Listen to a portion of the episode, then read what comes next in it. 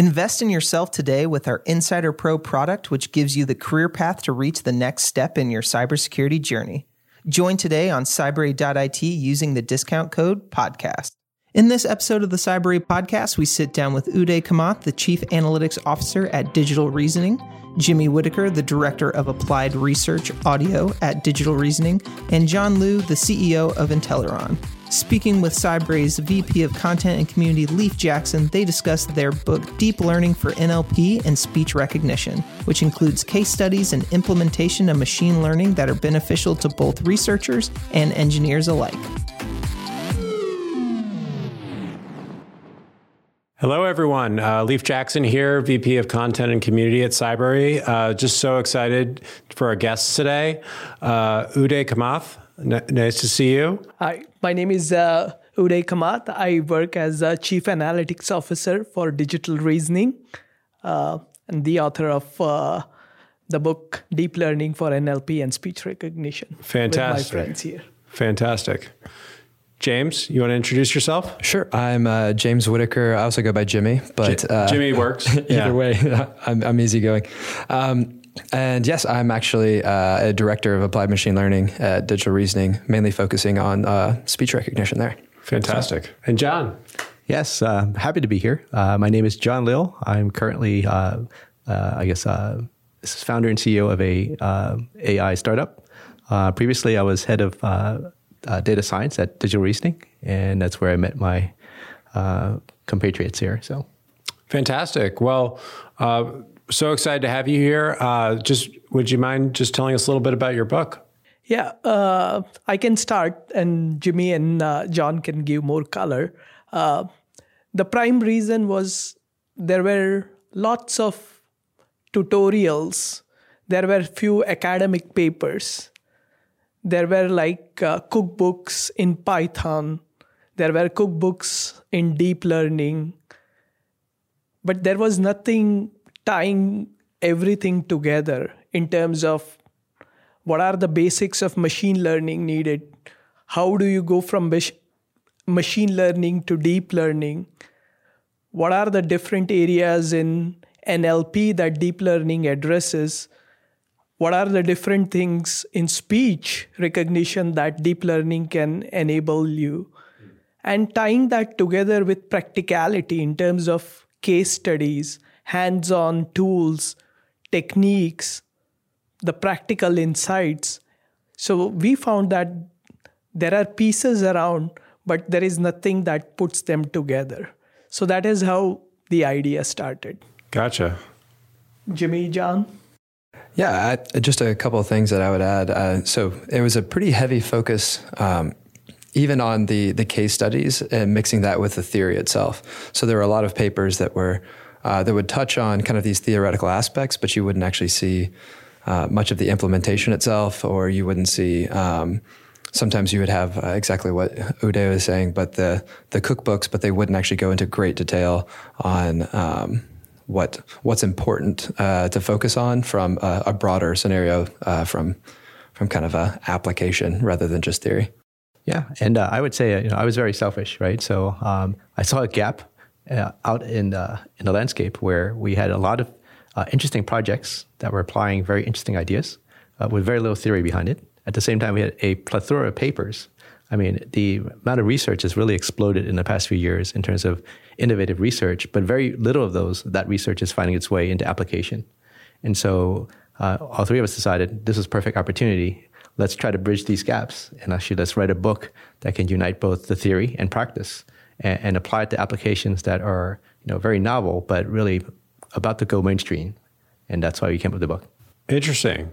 Um, well, I'd love to hear some more about those applications, particularly in the cyberspace, uh, particularly because that's that's a lot of our audience, right? Cybersecurity and IT. We have two and a half million professionals all all over the world, and they're very interested in this. I would start with basic communications, uh, since speech and language, what the book is geared towards, touches like the main aspect of communication. And if you see like most of the cyber attacks or intrusions or insiders have some pieces or behaviors or anomalies that is related to communication I- including things like phishing or like Sure. any of these behaviors starts with communications. Yes. So, understanding what normal communication is, how these different human behaviors from attack perspective can start with natural language, with speech, with text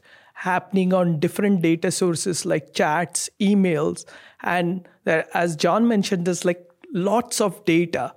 Uh, if you track a company's emails and chats and phones, it would be millions and billions of GBs. And to find out that interesting language or interesting speech pattern that can give you a pointer that this in, indeed is an interesting information uh, or this is different from what uh, uh, the person was communicating, or his voice sample doesn't resemble the CEO's voice sample, or the m- metrics here are completely different, is what you would need an AI system Sure. that can scale, that can learn, that can find these interesting patterns in the large volume. Absolutely. And, and you have a- an extensive uh, background in cybersecurity, correct? Yeah. Uh, previously, uh, before I joined uh, DR, I used to head the cybersecurity and fraud uh, in uh, BAE AI and had more than 150 customers across financial institutions. Wow. Wow. I used to work at a couple myself. I worked at Equifax, Barclays, and Capital One.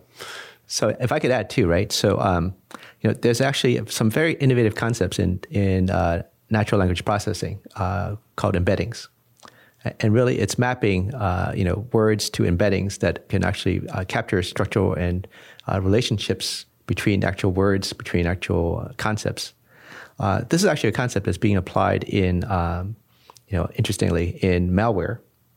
And what you can do is actually, you know, some very, seen some very innovative work in terms of building and learning embeddings of malware, and therefore identifying their footprint. And in doing so, you can actually uh, probably increase the, you know, the accuracy and probability of capturing some of this, basically entering within uh, the firewall within the companies. And many of the techniques which are related to deep learning, but not re- kind of constrained only to NLP and speech, are like transfer learning, domain adaptation, are kind of like what you can use irrespective of whether you are in computer vision or in security or any other field.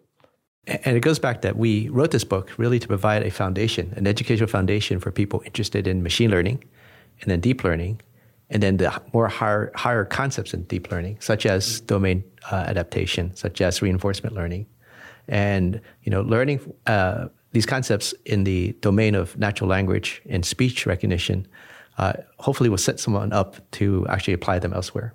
Yeah, just to follow along with that, I think there's um, there's a lot of kind of basics of kind of these machine learning and deep learning components that are in the earlier stages of the book that uh, that are really crucial in a number of ways. I mean, a lot of them get their grounding in uh, computer vision and then have been adapted. Exactly what John was saying. The the fundamental like building blocks of it allow you to do things um, that can be uh, like spatial relationships between uh, either numbers or variables or uh, different types of ent- entities. I've seen some people use instruction sets as these kinds of uh, input variables, or even um, learning sequential type modeling of uh, like if there's a. I've, I've actually uh, a friend of mine has worked on this, but sequences of instructions very similar to some of these NLP tasks, um, but looking at what the relationships between um, these different entities are over time uh, and how you can model these things, uh, and and yeah, just actually be able to classify certain types of behavior or something like that. Uh, it's all it's very similar to to NLP in that regard. Yep. And I think one of the most interesting chapter is on the reinforcement learning and even though we applied it for NLP and speech as uh, Jimmy mentioned reinforcement learning is that part of learning which is more AI than like any other uh, techniques because you understand just like humans if you are following certain actions how do you learn from that actions how do you understand the policies or rules that have guided you through the actions? And whether it is a normal action or an anomalous action, like in malware attacks, you normally you can train a reinforcement agent to actually understand, make it more explainable, and even have a policy based system that guides you through that. Absolutely. It goes back to say like language is very sequential based. Like a language, a language is a set of sequences. Uh, when you actually can learn and identify a set of sequences, you can also do that in terms of actual malware intrusions. So there's uh, some very interesting concepts I think that will come out of NLP and be applied to, uh, as we as we speak now, are being applied to uh, to cybersecurity. Absolutely. And, and are there you know particular work roles in cyber that you think would, could especially benefit from the book? Yeah, so I, I think um, well, let me speak first. Uh, I think that obviously cyber security researchers will find the book very yeah, useful. Absolutely. Uh, at the same time, I would add that um, you know, especially with the case studies, I think uh, cybersecurity engineers. So we'll find that in fact there's a lot of very interesting information, interesting code snippets um, that can be applied practically for some of their problems. Yeah, I think uh, you're right. Like researchers, data scientists, data engineers, uh, we try to touch everyone through the book. Uh, uh, if you have a data set, we have like a Dockerized service which can run through the Jupyter platform, like the entire notebooks, which have snippets of the code working really on the data, uh, using the tools, using the libraries to give that practical uh, understanding. And even though the data can be coming from the cyber world, they can just work on those case studies and see it live, understand it, and just modify things to their record and make it practical for them. So, what are some of the, like the major skill sets that you would anticipate um, in the field that, that somebody would need, uh, particularly in the cyberspace? Uh, f- for for these types of applications in yes, particular, yeah. So I think um, probably one of the main ones is just kind of an understanding of the data itself. So uh, just usually uh, whether this is either um, I, I, don't know if they're they're just like kind of infiltration logs or whatever else they might be, right, but these right. types of things. Um, but uh, the understanding of the data is pretty crucial uh, from the start.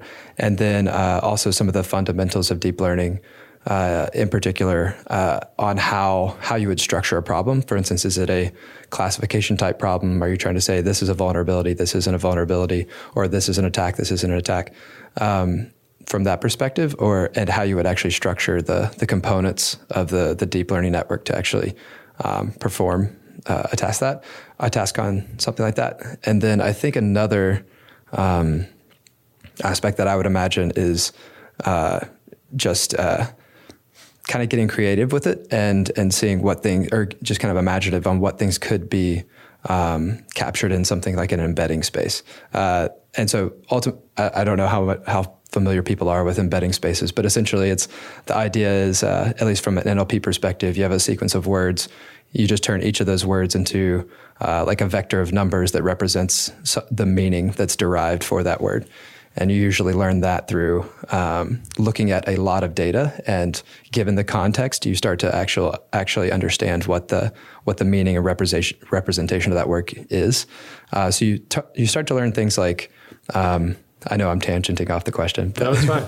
you start to learn things like uh, these types of instructions are usually seen in similar um, similar context, and therefore, uh, but this this one's only seen in uh, the particular case of vulnerability. So then maybe you can start to classify some of those things. So I think it would be um, definitely a data science type uh, of of skill set is probably essential in knowing how to manipulate data and some of the um, the caveats and some of the gotchas that can come in with that. But then also uh, just a kind of kind of an interest in in and uh, and how you can structure something to to learn the, the underlying representation and what you're what you're really trying to target and how to kind of tw- tweak these building blocks to get there.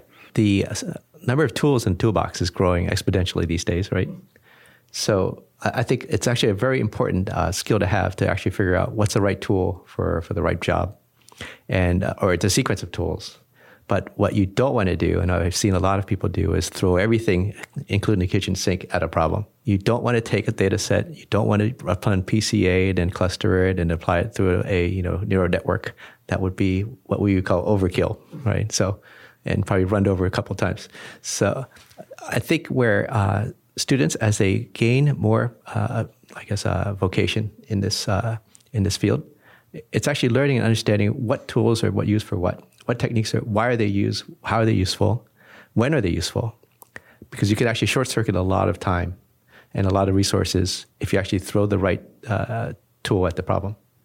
And so I hope that you know people reading our book will gain some of that insight, what, what we call practical knowledge. Um, it definitely was one of the focuses in our book. So, in terms of data, right? So it sounds like, I mean, there's a lot of unstructured data out there. So how are how, are some of the best you know companies in the world some uh, you know really structuring this data and, and, using it to their advantage i mean like uh, it is domain specific right like uh, the way healthcare is working uh, how to capture the patient records how to capture the doctor notes how to capture the pathology reports and actually find interesting patterns across so that it helps uh, whether finding certain things or automating certain stuff. So it has to start not from the data, but from what you're trying to automate or what you're trying to find, which is kind of the ROI or reducing your work. And once you have that fixed, then mapping it to a process and eventually to the data is what happens. So finally, the answer lies in the data, but you need to start from the top level goal of like how what are the things you are trying to automate or what are the try, things you are trying to learn or predict or invent and from that what what is the process normally a human would do or you want a machine to follow? And then comes the data aspect of it. So healthcare would do it differently. Finance would do it differently. Trade uh, traders and trading world would do it differently. Google which keeps a record of like everything that is going on from emails to uh, processing of uh, uh communication does it differently amazon which stores information in terms of uh, uh, what you are buying whom what resources you are using and what is your profile of buying things keeps the data and mines it differently. So for me, it is like completely dependent on who it is and what they are solving for. Yeah, I think one thing that we kind of touched on uh, towards the end of the book, maybe in the conclusions and fu- future outlooks, um, is the the way like data is going to become kind of a, a a key. I mean, it's already a key focus with with most problems, but it's going to become um, a resource almost like the code itself. So uh, th- there's kind of this idea, I know I get some eye rolls on this one potentially, but uh, how software 2.0 is kind of a, the kitschy term for it. But um, how all software will eventually be learning based in some way in the near future and machine learning oriented. And so, um, just like your code is uh, is versioned and you're tracking bugs and you're you're um, maintaining that code over time and doing these bug fixes based on that, the data is uh, that you're learning from is then becoming a contributor to that code. So how you're tracking that and um, learning from it uh, is going to be an iterative process as well. So, and this uh, and this has like a few different components to it, obviously, um, which is, I mean, the collection process that's probably the furthest upstream, the models that you're training, how that training data is changing over time, um, and then even like the models and other types of things.